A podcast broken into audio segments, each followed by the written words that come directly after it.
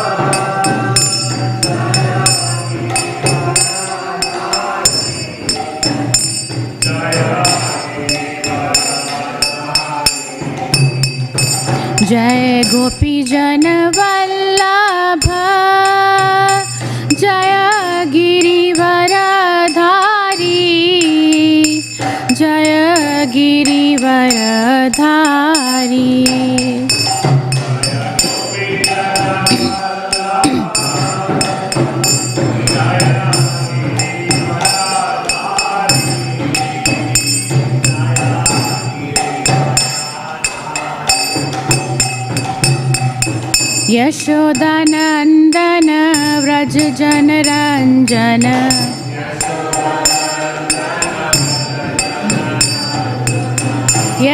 यशोदानन्दन व्रज जनरञ्जन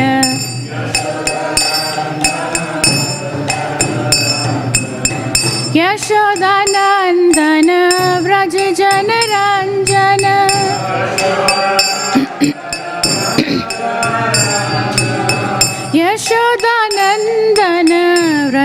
व्रज जनरञ्जन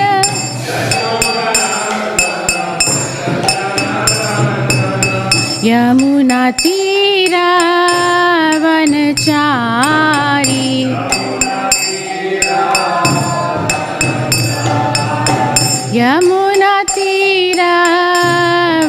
यमुनातीरावनचारी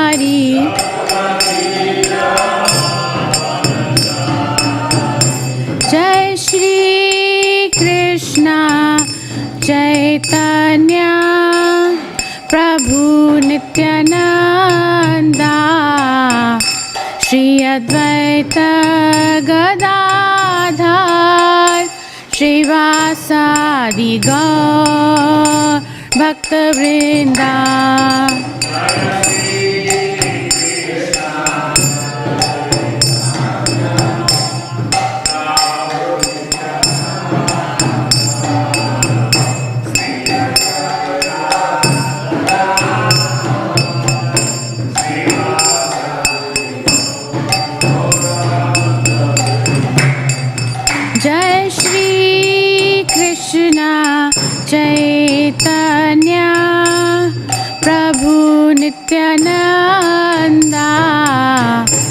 श्री अद्वैत गदाधर श्रीवासादि गौर भक्तवृन्दा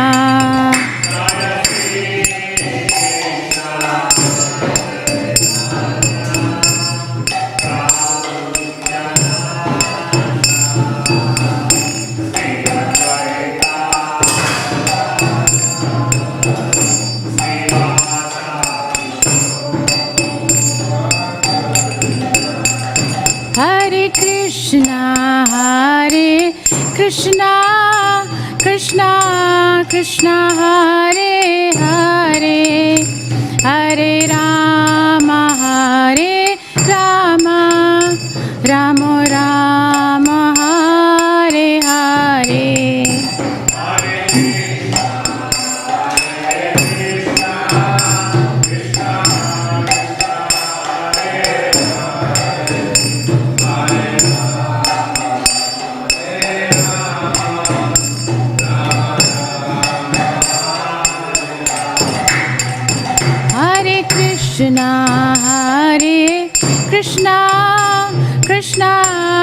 Krishna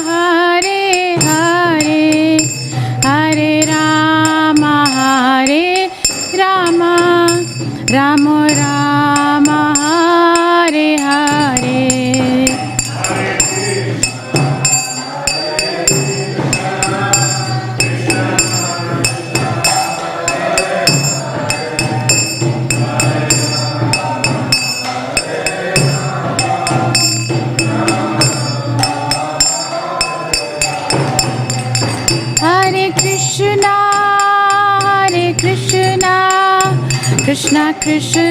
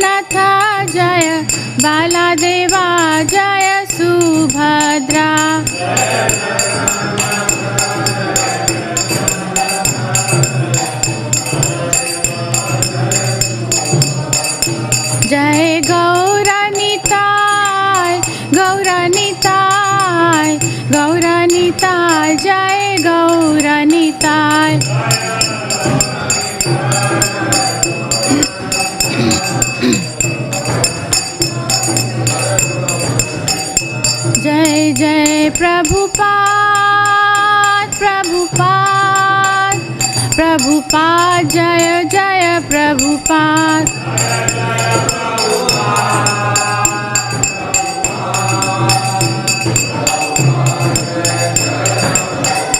नित्य गौरा हरि बोल।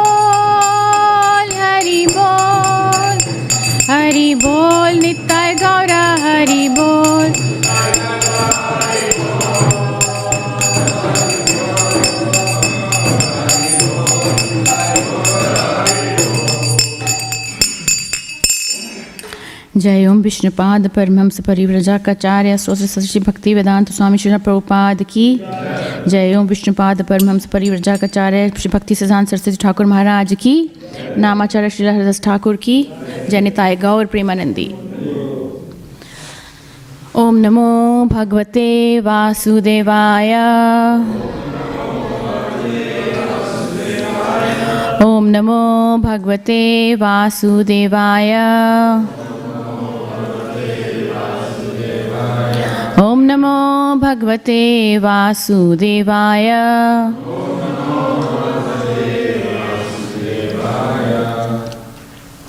So, reading from Srimad Bhagavatam, Canto 7, Chapter 5, text number 12.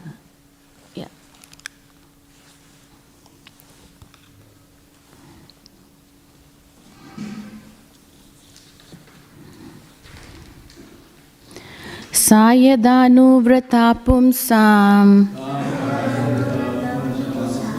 सा यदानुव्रतः पुंसाम् पशुबुद्धिर्बिभीयते पशुर्बुद्धिर्विभीद्यते। अन्य एषा तथान्योऽहम् अन्य एषा तथान्योऽहम् इति भेदा गता सती। इति भेदा गता सती। सायुधानुव्रता पुंसाम्। पशुबुद्धिर्विभिद्यते। अन्य एषा तथान्योऽहम्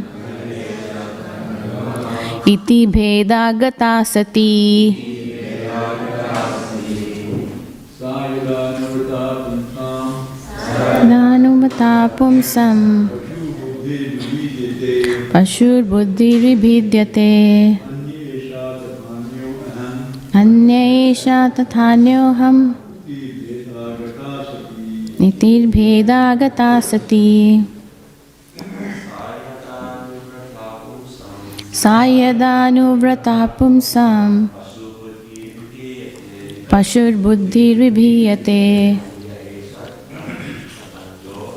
अन्य एषा तथान्योऽहम् बुद्धा गता सती। लेडीस् सा यदानुव्रता पशुर्बुद्धिर्विभिद्यते अन्य एषा तथान्योऽहम् इति भेदा गता सती। सा यदानुव्रता पुंसां पशुर्बुद्धिर्विधीयते अन्य एषा तथान्योऽहम् इति भेदा गता सती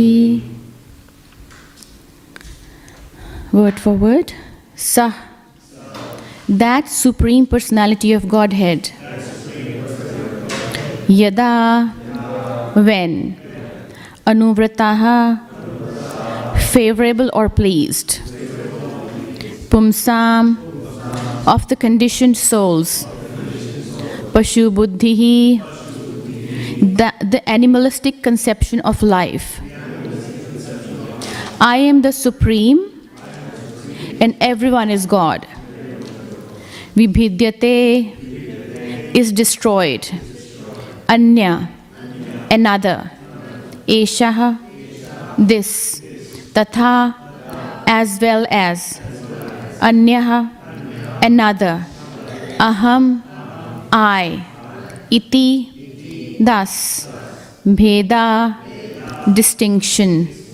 Gata, having. Asti, which is disastrous. Translation When the Supreme Personality of Godhead is pleased with the living entity because of his devotional service, one becomes a Pandita and does not make distinction between enemies, friends, and himself. Intelligently, he then thinks every one of us is an eternal servant of God, and therefore we are not different from one another. Purport When Prahlad Maharaj's teachers and demoniac father asked him how his intelligence had been polluted, Prahlad Maharaj said, As far as I am concerned, my intelligence has not been polluted. Rather, by the grace of my spiritual master and by the grace of my Lord Krishna, I have now learned that no one is my enemy and no one is my friend. We are all actually eternal servants of Krishna.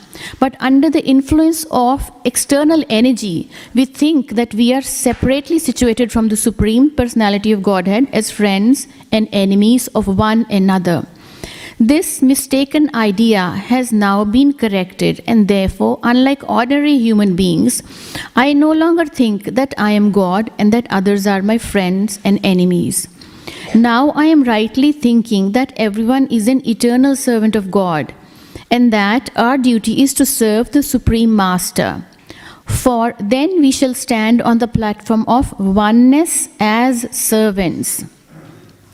Demons think of everyone as a friend or enemy, but Vaishnavas say that since everyone is a servant of the Lord, everyone is on the same platform.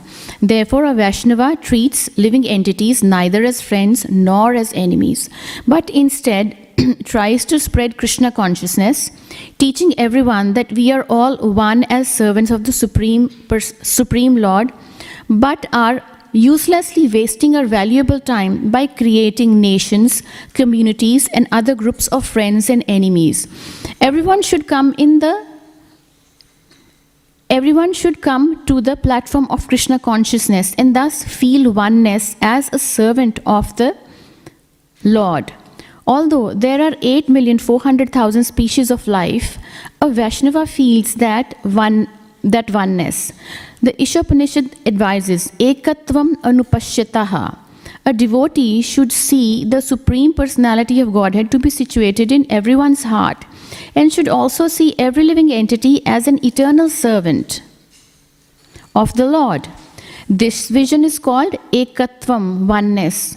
Although there is a relationship of master and servant, both master and servant are one because of their spiritual identity. This is also Ekatvam. Thus, the concept of Ekatvam for the Vaishnava is different from that of the Mayavadi. Hiranyakashipu asked Prahlad Maharaj how he had become antagonistic to his family.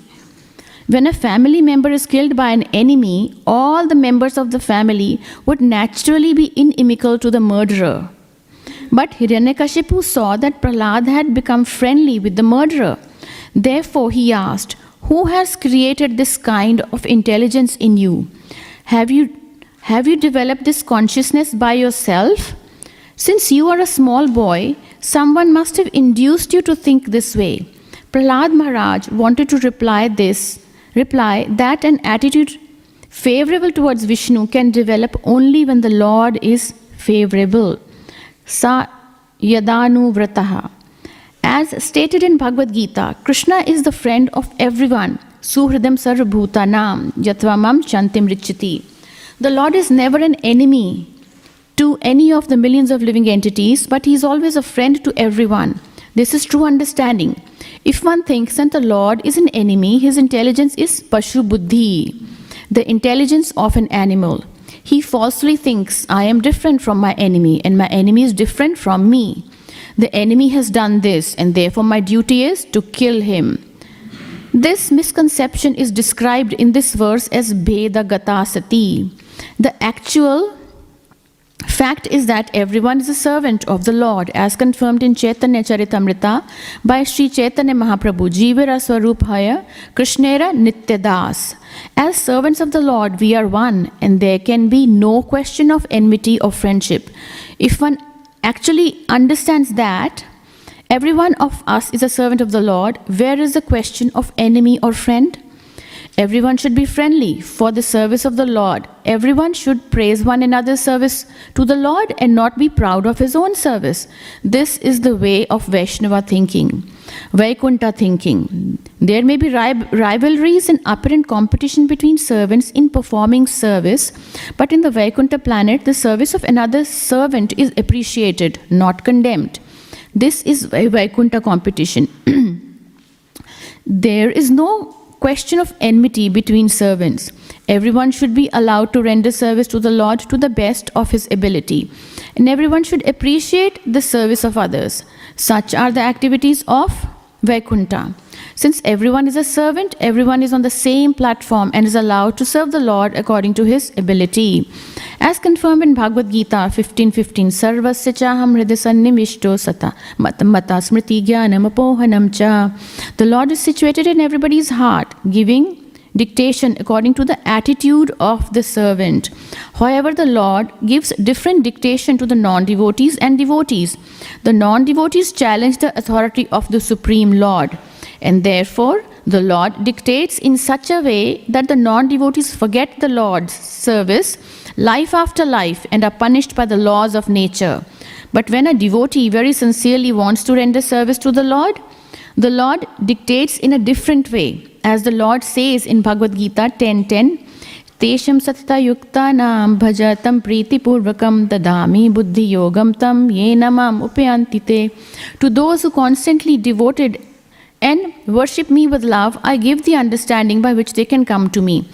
Everyone is actually a servant, not an enemy or friend, and everyone is working under different directions from the Lord, who directs each living entity according to his mentality. ॐ अज्ञानतिमिरन्धस्य, ज्ञानञ्जनशलाकया चक्षुरुन्मिलितं येन तस्मै श्रीगुर्वे नमः, श्रीचैतन्यमनोभीष्टं स्थापितं येन भूतले, स्वयं रूपा कदा मह्यं ददाति स्वापदान्तिकं जय श्रीकृष्णचैतन्य प्रभुनित्यानन्दा श्री अद्वैत गदाधर श्रीवासदि गौर भक्त वृंदा हरे कृष्णा हरे कृष्णा, कृष्ण कृष्णा, हरे हरे हरे राम हरे राम राम राम, हरे हरे। हरे कृष्णा। सो this is a long purport. And Srila Prabhupada has mentioned quite a few philosophical points in this one. So Hiranyakashipu is the greatest demon of his times, right? And he is, um, he also wants his son to be an outstanding demon like him. So he's making all the arrangements to ensure that his son also becomes a great demon like him. He organizes Chanda and Amarka to be the teachers of his son, who can teach him politics, who can teach him the demoniac ways of life. And Chanda Amarka are no ordinary teachers. They are the son of Shukracharya. Shukracharya is the main or the head priest of the demons. So his sons are engaged to train Prahlad Maharaj. And he's sent to the Gurukul. So when um, Hiranyakashipu asks him, What did you learn there? Then what does Prahlad Maharaj say? Since he is a devotee from even before he was born, in his mother's womb, he learned devotional service to Lord Vishnu. So, what does he say? In text 5, he says, Tad sadhumanya survare dehinam sada samudvigna dhiyam asatgrahat hitvatmapatam grihmandakupam vanam gato yad harim ashreta. Now, this is one of the most important verses in this section. It's a key memory verse. So, so Prahlad Maharaj, he says, My dear father, O best of the asuras, this is what I've learned from my spiritual master that those who take shelter of this temporary body and this, temp- and this temporary householder life are embarrassed, are always embarrassed by the anxieties because of having fallen into the dark well where there is no water but only suffering. Therefore, one should give it up and go to the forest. Vanam gato yat hari mashreta and there take shelter of Lord Hari. Yes, Prabhupada translates that for us we go to the forest of Vrindavan. So, in this way, when Mahaprabhu, sorry, when Hiranyakashipu hears this, he is completely shocked because this is what he was not expecting from his son. But because he had great affection for, him, for his son, he dismissed it as somebody may have polluted his son's mind. Right? He says in the previous verses that um, maybe the enemy sent his the, the, the Vaishnavas or the devotees of, of Lord Vishnu came in disguise and polluted his son's mind. But then now, to be more careful, he instructs Chanda and Amarka in the previous few verses. He says that you give full protection to my son from the devotees. So he wants to protect his son from the devotees so that they cannot pollute his son's mind anymore. So Chanda and Amarka are now very careful and they question him Where have you learnt this from? Who told you this? Please tell us the truth. So these last few verses are um, Prahlad Maharaj, he replies to Chanda and Amarka of where he got this information from and what he knows. So in this verse, Prahlad Maharaj says, when the Supreme Personality of Godhead is pleased with the living entity because of his devotional service, one becomes a Pandita and does not make distinctions between enemies, friends, and himself. Intelligently, he then thinks, every one of us is an eternal servant of God, and therefore we are not different from one another. So, uh, in the last few verses, you probably heard that this word enemy has come many times. So, Hiranyakashipu is so demoniac that he sees not just other living entities as his enemies who get in the way of his personal intentions or goals, but he even sees Lord Vishnu as his enemy. So, extremely um, sinful mentality, and he wants his son to have the same mentality. But he gets a bit disturbed when he sees that it is not the case. So, anyway, so Prahlad Maharaj is here mentioning that the Supreme Personality of Godhead is pleased. And how is pleased? Because of his devotional service, right? One, become, one becomes a Pandita. So, as Prabhupada mentions in this purport, how does one become a Pandita? As Prahlad Maharaj says, because of one's devotional service. And when we engage in devotional service, what does the Lord do? As the Lord mentions, Krishna mentions in Bhagavad Gita in 10.10, which Prabhupada has quoted in this text, mm, in this purport, he says, Tesham satata yukta nam bhajatam priti purvakam. To those who constantly engage in serving me with love, I give them the intelligence to come to me.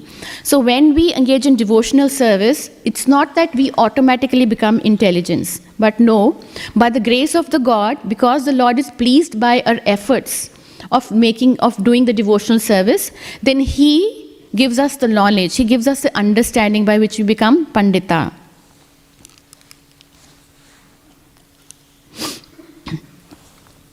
So, in this purport, Srila Prabhupada has made, uh, made many points, but the one main theme is the being the servant of the Supreme Lord. So, how to become servants of Supreme Lord? We didn't come into this material world to become servants of Krishna, right? We came here to become masters of our lives and we wanted to lord it over the material nature, right? We wanted to become masters. We did not come in this material world to become servants. So then, how to get this mentality of the servant? So it's like going against the flow of the river, right? We are wanting um, something else, but then we realize that that is not the goal of human form of life. So then we need to engage in activities that will make us the servant. And why do we need to become the servants of the Lord? Because that is the eternal spiritual identity of the soul. That is the situation in which we can be most comfortable and we can be most blissful. Therefore, um, Prabhupada also quotes Chaitanya Mahaprabhu himself from Chaitanya Charitamrita. He says, Chaitanya Mahaprabhu mentions Jivara Sarup hoy Krishnera Nityadas. Uh, What is our original entity? Our original spiritual identity is that we are the servants of the Supreme Lord. So, on the same points, Srila Prabhupada has mentioned a few points in his purport. Um, he says that um, how can we become servants and how can we be at the level of seeing everybody on the equal platform? That's only possible when we see the Supreme Lord as Paramatma in everybody's heart, right? So, Srila Prabhupada talks about this concept of ekatvam anupashyataha. Now, ekatvam means oneness, anupashyata is to see the oneness. So, what kind of oneness is he talking about here? He, he clearly indicates he is not talking about the oneness of the Mayavadis, where they say everybody's God, we are all gods, right? He says that this oneness means that we see the same Paramatma or the Supersoul in everybody's heart. A Pandita sees the Paramatma in everybody's heart. That oneness he's talking about.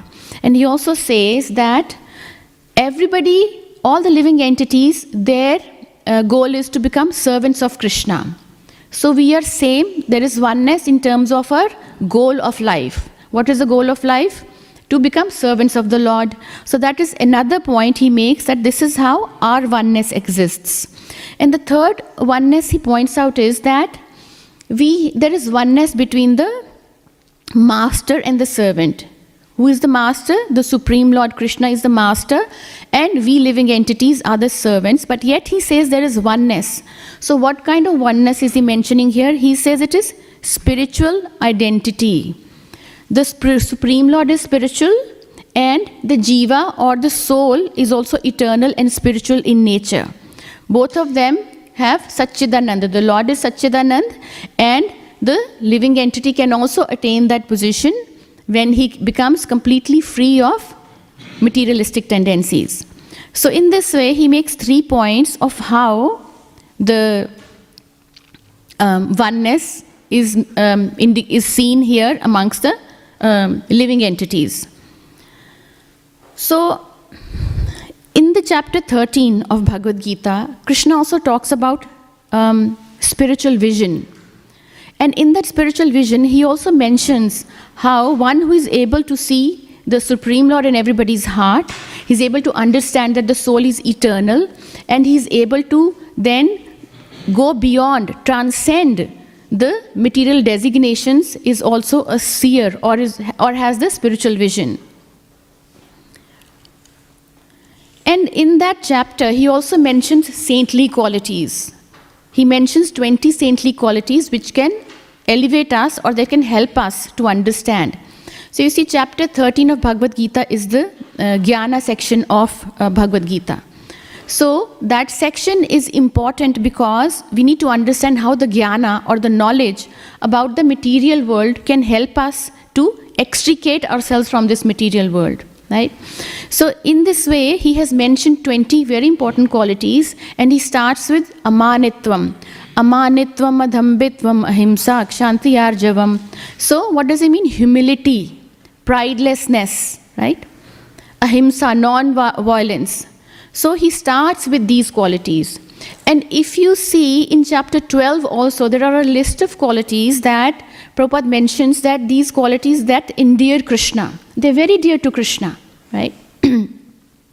so similarly, further ahead in um, I think chapter 15, there is another a list of qualities, right? Nirmana moha jita sang dosha. So in this way, you see how again and again Lord Krishna is talking about these qualities. Hmm?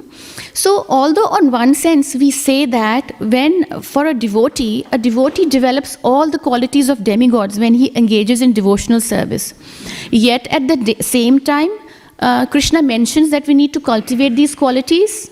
So, Srila Prabhupada explains this point in by telling us. Um, he tells us a, a story right? Srila Prabhupada says that there was a marriage party. They were on one end and they were living on one side of the river, and the mm, bride was living on the other village, which was on the other side of the river. So, this marriage party had to cross the river, go on to the other side to um, get the marriage done. So, this marriage party starts, gets into the boat. They are the bridegroom and his family members and relatives. They get into the boat, and it's still dark, early hours of the morning when the sun is not out yet. So they get into the boat, and the boatman starts rowing. So they keep rowing. It's quite a bit of time has passed, and when there's a bit of twilight and see they, they see the light, they realize that they are where they were. So they're still on the where they was, had started, which means the boat hadn't moved even an inch. Then they realized that the ropes were still tied to the anchors. They didn't unhook the ropes. So Srila Prabhupada explains that this means that what are these hooks that are holding us back? The anarthas, the dirty things in our heart. So, which means that yes, as when we engage in devotional service, Nasht Prayashu Bhadreshu, it says that when we engage in devotional service, we read Srimad Bhagavatam, all that is troublesome to the heart, all the dirty things in the heart are purified. But yet, at the same time, we need to make a conscious effort as well to get rid of them we need to be reflective and see which bad habit is hindering our devotional service which bad habit or which weakness of ours is making is making us weak in our sadhana. So we need to also consciously work on them. And out of all of these the one that stands out in what lord krishna mentions in bhagavad gita in the, these three chapters specifically he mentions a list there. So he, he the, the one that comes out and stands out is humility and not only in this, uh, he, Chaitanya Mahaprabhu also in his Shikshashtakam, he mentions more humble than a blade of grass and more tolerant than a tree. So, humility and tolerance he mentions there. And not only that, Mahaprabhu has mentioned them in his Shikshashtakam, or he says, or Lord Krishna mentions in Bhagavad, in Bhagavad Gita. Mahaprabhu has himself demonstrated these qualities in his life. So, Chaitanya Mahaprabhu, when he when he took sannyas, at that time he um, he was traveling to um, Vrindavan. On on his way, he stayed in Kashi for some time, and there um, he came to know of um, Prakashanand Saraswati. Now, Prakashanand Saraswati was an extremely intelligent and learned person, but he was a Mayavadi, and he had ten thousand disciples. So, in those days, Mayavad was prevalent everywhere in India. And especially Kashi was considered the hub of Mayavad philosophers. So, and then the followers of Mahaprabhu, they were hoping somehow if Mahaprabhu could meet with Prakashanand Saraswati and show mercy on him, because otherwise he was a learned man, he was a great person. So, um, and then they were also aware that Prakashananda Saraswati was not very um, positive about Mahaprabhu. He used to think that he's a sannyasi and he should be reading Vedanta. But what is this that he's chanting and dancing like a madman in the streets? And he's engaging others also that way. So Prakashananda Saraswati was not very um, positive about his activities. He was not very appreciative of Mahaprabhu's um, Vaishnava ways. And he was also aware that other Vaishnavas, great Vaishnavas in um, in Nadia, they had also surrendered to Chaitanya Mahaprabhu when great Mayavadis had already become devotees. So, in this way, but during that stay, they didn't get a chance to meet up. So, Mahaprabhu continued his journey and he went to Vrindavan. He stayed there for a while, and on the way back, he again came to Kashi. Now, again, his followers were hoping that somehow he would meet Prakashananda Saraswati and, and um, enlighten him. So, an opportunity came where they were all called for a, for a it's like Ishtagoshti. In those days, they used to have conference of conferences of learned scholars who would get together and discuss um, religious philosophy, re- discuss Siddhanta. So, um, in this, um, Prakashananda Saraswati arrived with his 10,000 disciples.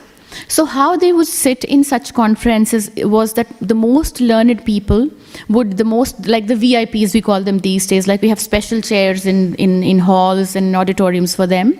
So, there they would sit in the center stage. They would sit on a bit of elevated platform. So, the learned scholars would sit there, and then their juniors would sit around them, and then the general masses would sit, and further ahead, some others will sit. So, this is how, and people generally followed this order. They, you didn't have to tell them like these days, you had to special say, this so and so only is a VIP, and only they can sit on the front seats. That was not, not the case. So, people generally followed that etiquette themselves. So when Prakashananda Saraswati was sitting there with his disciples, then Mahaprabhu arrived with his followers. And Mahaprabhu, you know, in those days, they always had this area where everybody would wash their feet. So after washing the feet, Mahaprabhu did not proceed further to come and sit next to Prakashananda Saraswati. He just sat over there where the last category of people would sit. He sat there in the corner where they were washing the feet just around that area. And Prakashananda Saraswati could see him from the distance. And he saw how effulgent this sannyasi was. And he had such compassion on his face. So Prakashananda Saraswati was from there just very fascinated by, by just by watching Mahaprabhu. And then when he saw that Chaitanya Mahaprabhu, instead of coming and sitting next to him, he sat down there where there is this area where you wash your feet, and he just sat down there he felt even more, um, his, his heart opened even more. He felt even more nerves like he had won his heart. So Prakashananda Saraswati himself walks up to Mahaprabhu and he says, My dear Mahaprabhu, why do you want to sit here? Can you please come and sit inside with me? So there is actually a very beautiful picture that shows this where Mahaprabhu is sitting down there in that corner and Prakashananda Saraswati is, is, is, is trying to get him up. He shows his hands to ask him to get up from there and come inside. And Mahaprabhu says, I am perfectly fine over here. I would just prefer to sit here. But when, when Prakashananda Saraswati insists more, then he finally agrees to honor his request. And then he goes and sits inside. So Prakashananda Saraswati and his followers are very impressed by Chaitanya Mahaprabhu. And then Mahaprabhu, he asks Mahaprabhu, Prakashananda Saraswati says, Mahaprabhu, you are, you are a sannyasi and you're such a learned scholar. Why do you chant this mantra on the streets? So Mahaprabhu says, um, My dear Prabhu, I am, my Guru Maharaj asked me to chant this mantra, and that's why I chant this mantra. But uh, Prakashananda Saraswati wasn't satisfied. He further probed. He said, But you're a sannyasi, shouldn't you be reading Vedanta? You are so learned, you can read Vedanta. And he says, No, my, my Guru Maharaj has told me that I'm such a fool that it's better that I chant this Hare Krishna Mahamantra. And he has said that this mantra will protect me from the um, influence of Kali Yuga and it will liberate me from this material world also. So in this way, when Mahaprabhu said this, he felt even more endeared by Mahaprabhu's humility because he knew Maha- Mahaprabhu was a great learned scholar. So then, slowly and slowly, he started questioning Mahaprabhu on um, Vedanta and the commentary of Shankaracharya on Vedanta sutras. And they got into great discussions of how the commentary of um, Shankaracharya, what was not appropriate about it. And then, slowly and slowly, in a very humble, submissive way, Mahaprabhu actually mentioned how Shankaracharya's commentary was not appropriate and what were the faults. So, in this way, and then because he had already created this rapport with Prakashananda Saraswati and his followers, they immediately became um, um, they agreeable, agreeable to what he had said. And Prakashananda Saraswati was so um, impressed and influenced that immediately in his heart he surrendered to Chaitanya Mahaprabhu. And even his followers admitted that yes, the Vaishnava way is, is such a it's an enlivening way of bhakti, of doing bhakti rather than the impersonalism. They all accepted the fact. So now Prakashananda Saraswati completely became surrendered to Mahaprabhu. And word spread around like, Maha, like a wildfire in Kashi that this great Mayavad philosopher, the leader who had 10,000 followers, he's now following Mahaprabhu. And Prakashananda Saraswati would follow me everywhere in, in, in, in and would um, in, in endeavor to preach and, and completely follow Vaishnava ways of life. So, in this way, he was known to, and he did not care what people were talking about him, that he has given up or he has surrendered to Mahaprabhu. He was completely satisfied with that he had surrendered to Mahaprabhu. So, in this way, Mahaprabhu was also very impressed by his um, mood of service, mood of surrender. So then Mahaprabhu said that since you have now realized you have the bodh, so now I will call you Prabodhananda Saraswati from today. So Mahaprabhu gives him the name Prabodhananda Saraswati from Prakashananda Saraswati. So in this way, this great Mayavad philosopher was won over, and so were all the thousands of um, Mayavad philosophers in um, in um, in Kashi. So you see how the events that occurred in this whole pastime show the humility of Mahaprabhu. If he wanted, he was also the leader of the Vaishnava community. He could have gone and sat down next to Prakashananda Saraswati immediately, right? But what impact would that have had? Then Prakashananda Saraswati would see him, oh, here comes my rival, who's a Vaishnava, and here I am, I'm an impersonalist. So immediately that mood of competitive spirit would come in Prakashanand Saraswati's mind. But because of his humble behavior, what did Mahaprabhu do? He opened a bridge. He opened a bridge of communi- communication, of friendship, which then made it easier for him to preach to uh, Prakashananda Saraswati. Right? So you see how Mahaprabhu has not only given us these values, but he has himself demonstrated by his example how we have to follow these values. And so, even to the level that he was being so humble in front of a Mayavad philosopher. It's not like at the very first instance he wanted to smash his pillar of ignorance and, and give his principles of Vaishnavism. No, he didn't do that.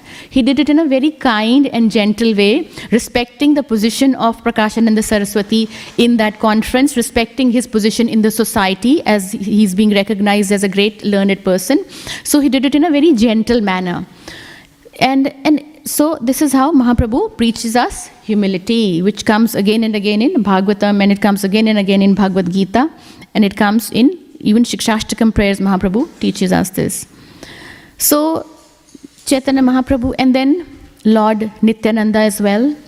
He was attacked by Jagai and Madhai, and it was a fierce attack. And when he was hit by that pot, he his head was bleeding, right? And it could have bleeded profusely. It, he could have even died. But he did not. Lord Nityananda, he is none other than Lord Balaram. He could have raised his weapon or he could have killed these two Jagai and Madhai. These sinners could have been killed by just by the glance of Lord Nityananda. But he didn't do that. And when the followers who they came and quickly informed Chaitanya Mahaprabhu, then Mahaprabhu was enraged because Lord Nityananda is his life and soul. Both of them, they love each other. And then when Mahaprabhu hears that, immediately he invokes his chakra and he wants to kill Jagai and Madhai. But what does Nityananda say? He says, My dear Lord, your incarnation is not to kill, your incarnation is to kill their sinful mentality. So, in this way, Lord Nityananda also showed great mercy and tolerance and he forgave. He forgave Jagai and Madhai. So, and when Jagai and Madhai saw that, they also had a change of heart. They were repentant of their actions and they completely fell at the feet of um, Lord Nityananda. And in this way, they were forgiven and they were given love of Godhead, right? So, you see in this way how our acharyas and not just our acharyas the supreme lord himself is showing us how to cultivate these qualities of forgiveness tolerance humility hmm? And then also the pages of Srimad Bhagavatam are full of the devotees of the Lord who have actually demonstrated these qualities in the most extreme of situations, right? And when we talk of enemies and friends, then the most apparent um, enemy in inimical behavior that anybody showed was to the Pandavas. Now, the Kauravas have attacked them again and again, have tried to harass them, torment them, even tried to kill them many times. And yet, they did not go out of line right? Because you see how we all feel that uh, bhima he's very uh, he's an angry person. But did he ever cross his line? Did he ever do anything which was not dharma? Yes he was angry but he never disobeyed his older brother Yudhishthir Maharaj. He always followed his instructions. Hmm? so when uh, they were in exile. Even then, um, Yudhishthir, uh, sorry, Dhritarashtra um, was Dhri- Dhritarashtra was lamenting. He was sad that, but he still couldn't. He still couldn't stop his sons from making wicked plans, more plans to hurt or harass the Pandavas. So when in the, when they were in the twelfth year of exile, the last year, even then. They were making plans, Duryodhan, Shakuni, and Karna, they were making plans how to harass them more, how to show off all the wealth and power and opulence that they had now, which originally belonged to the Pandavas. So, and you know, they were, Pandavas at that time were residing in Dvaitavan, right? So it's a place where they um, had their own hut and they were living, and they were, they saw it as an opportunity to meet the sages and the saints. So they took that opportunity and they were performing yagyas. And um, Duryodhan was enjoying the opulence and with his friends in the kingdom. So he's, he, he wants to show off and, and, and mock them because they were living like saints with hardly any belongings. He decides to go there to um, see what they're living like and then to put them down. When he, so he decides to go and he doesn't just go himself, he takes 30,000 elephants 10,000 chariots and thousands of military soldiers go along, and along with the women of the palace. He takes everybody along with him to show off, right? So he takes all this, imagine to meet those five Pandavas and Draupadi who are living in completely um, simple condition, austere conditions in the forest. Now to further put, you know, put salt in the wounds, this is what he was trying to do. So somehow he persuaded Dhritarashtra because Dhritarashtra wasn't going to allow him, and Dhritarashtra actually says that you will, you will annoy Draupadi in some way, Duryodhan, and then she has the potency to burn you to ashes. So don't go there. But somehow they make an excuse that, oh, we have our cattle are in that area and they are being marked and they, you know, we need to be there just to supervise how it is being done. So some pretext of some work administration task, they actually end up going to Dvaitavan where they're living. And then there he actually um, is living there. They build houses for Shakuni, for Duryodhan, for you know Karna. There they build houses in the forest, uh, very uh, opulent ones, and then they start living there. And then there is a lake in the in the forest, and then he and they want to go and get waters. The followers of um, Duryodhan they want to get water of the lake, but they don't realize that this lake is owned by Chitrasen, who is the king of the Gandharvas. So when they want to take water, the king of Gandharvas, they say, "Oh, you can't take water from this lake. This belongs to us." But they, but Duryodhan, when he gets this message, he rejects. He says, "Go and sends the army, go defeat them." He he uh, underestimated them. As oh, some Gandharvas, what, what do they mean to me? He says, no, Gandharva is more important than I am.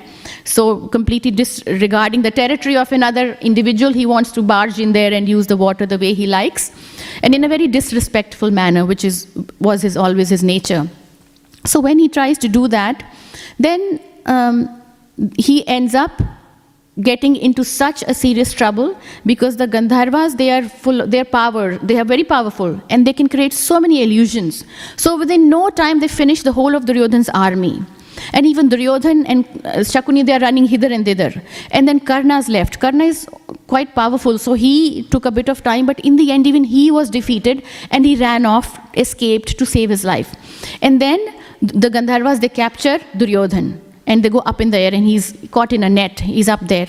And then the, then the, some of the soldiers they cross the, to the other side and they tell maharaj yudhishthir that this is what has happened. And maharaj yudhishthir being the all always forgiving and the kind soul that he was always following dharma immediately says oh we have to we have to save our brother and we have to save the honor save the honor of our family so immediately he tells um, his brothers, because he's at, the, at that time doing a yagya. And he says, I cannot come, but the four of you go and you please defeat the Gandharvas. So, um, and Bhima immediately says, Oh, he must have come here to just, not just to um, tease us, you know, just to sh- put us down and to insult us. That must have been his intention. And this is what has happened. So, but uh, um, Yudhishthir Maharaj says, No, we still need to go and save them and mm, protect them from the Gandharvas.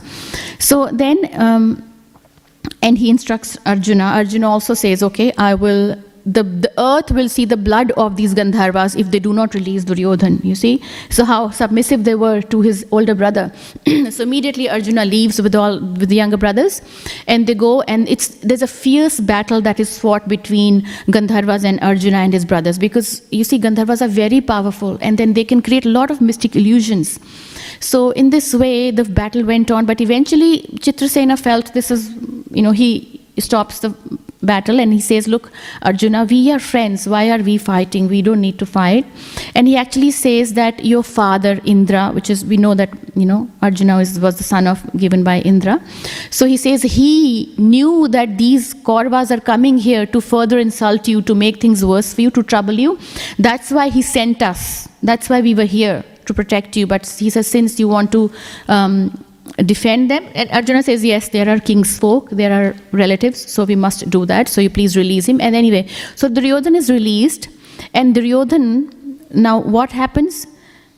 This is the extent to which Duryodhan goes to trouble them, even while they are in exile. They're already next to nothing. He has reduced them next to nothing, and still he is there to trouble them. Right? So, this is the kind of enmity that he has towards the um, uh, the Pandavas. But yet, you see, when during the last day, when the Mahabharata battle is finished, then at that time, what does Ashwathama do? He kills the five sleeping sons of Draupadi, right? He kills those five sleeping sons, and Draupadi is devastated, right? She is in tears and she's crying for her sons because to lose one son, just imagine, to lose one son is already hard enough, and then to lose five sons all at the same time while they were sleeping. This was the most heinous act that any warrior could have done.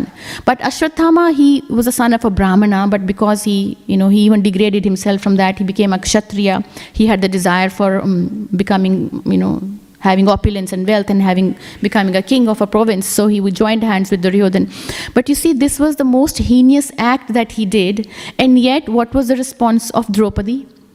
She did not say, Yes, kill him straight away. That was not his, her response. She said, If you kill him, then just like I am suffering, his mother too will suffer.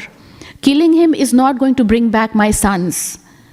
So you see, it's not that she was not attached to her sons. She was attached, she was crying, she was sad, but she was not revengeful. Right? She was not revengeful, she was forgiving. So you see how these um, characters of Srimad Bhagavatam show us that um, these, these um, great qualities can be cultivated. And you see how dear Draupadi was to the Supreme Lord. Another trouble that um, um, Duryodhan wanted to, to cause them was he sent Durvasa Muni to visit them. And Durvasa Muni has thousands of disciples. So he knew that Durvasa Muni and his disciples would want to have prasad there. And what do they have? They barely have anything to eat. How can they serve a feast? But immediately, Draupadi's uh, thought of Lord Krishna, and Lord Krishna was there the next moment. Right? So, why he does that to Pandavas? Why is he always there with them? Because he has, they have all these qualities. You see, Draupadi was such a great devotee of the Lord. He, he, he, she, she, she thought of the Lord in the Sakhya Bhav. Hmm? just as all the Pandavas did. So they were great devotees of the Lord and they, they demonstrated these qualities again and again. Isn't it? And then Arjuna, you know, even though he was asked to fight the battle, one might say, oh, why was why didn't he forgive? He forgave all along. And he even in the battlefield of Kurukshetra, he was not willing to fight. Right? Not because he wanted to enjoy the opulence of kingdom, because he wanted to enjoy the fame and position, but because Krishna asked him to do it. The Supreme Lord instructed him to fight, and that's why he had agreed to fight. So, in this way, these qualities that uh, Maharaj talks about here, that one becomes a Pandita by, become, by because of his devotional service. How can we engage in devotional service and in good quality devotional service if we do not have these qualities? So, by, while doing devotional service, we also at the same time try to cultivate these qualities so that we can perform proper devotional service and we can get the mercy of the Supreme Lord. So, another point that Prabhupada mentions here is that there should not be any competition. In one of the paragraphs, he actually says that there should not be any competition in the disciples. It's not that um, uh, the, the devotees they start competing with each other to um, serve the Lord. Everyone's service should be appreciated, and we should serve and um, encourage each other to do service. You know, so um, during the time of Srila Prabhupada, there was this Radha Damodar bus party which was started by Tamal Krishna Goswami Maharaj. Now, he had taken a lot of brahmacharis from different temples in the US and he had started this bus party and they were doing a lot of book distribution. And of course, Srila Prabhupada was pleased with that. But then the LA temple was also doing a lot of book distribution. So it came to a stage where they got into a tough competition with each other that who is going to do more books. But Prabhupada, when he saw that the mood was becoming a bit diluted, it was not so much with the devotional mood, but more towards trying to defeat each other, he said, Better don't do books, sit in the temple and chant Hare Krishna. If you can't, do it in a positive attitude. He clearly told them that, right? Giriraj Maharaj uh, mentions this, that this is how he actually said transcendental competition. It's good to become inspired by those who are doing better than you, not that you become envious of those who are doing better devotional service than you, right? Adveshta Sarvabhutanam, the first quality he says, Lord Krishna says in chapter 12, he says, do not be envious of others, right? Of other other living entities. So in this way, Prabhupada also, during his time, he has also indicated how he said competition is good, healthy competition is good, to inspire each other is good, but not that you actually start um, becoming envious of each other and have negative feelings towards each other. That is not a, a devotional mood. So I'll I'll stop here and see if anybody has any questions, corrections.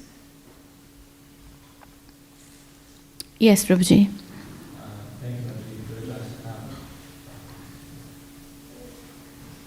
Oh.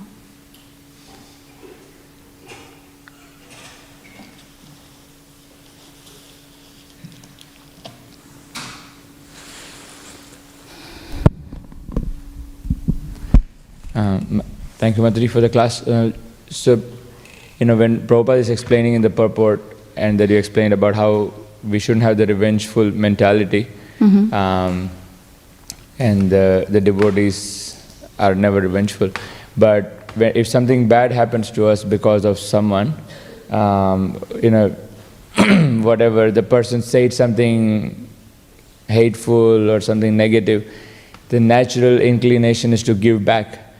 And it can be very well justified to say that, you know, you don't want to look like a weak person who can't respond, you know, or you, you want to give tit for the tat, you know. So, so there is all these reasons why you would want to give back, and it's just so natural and spontaneous.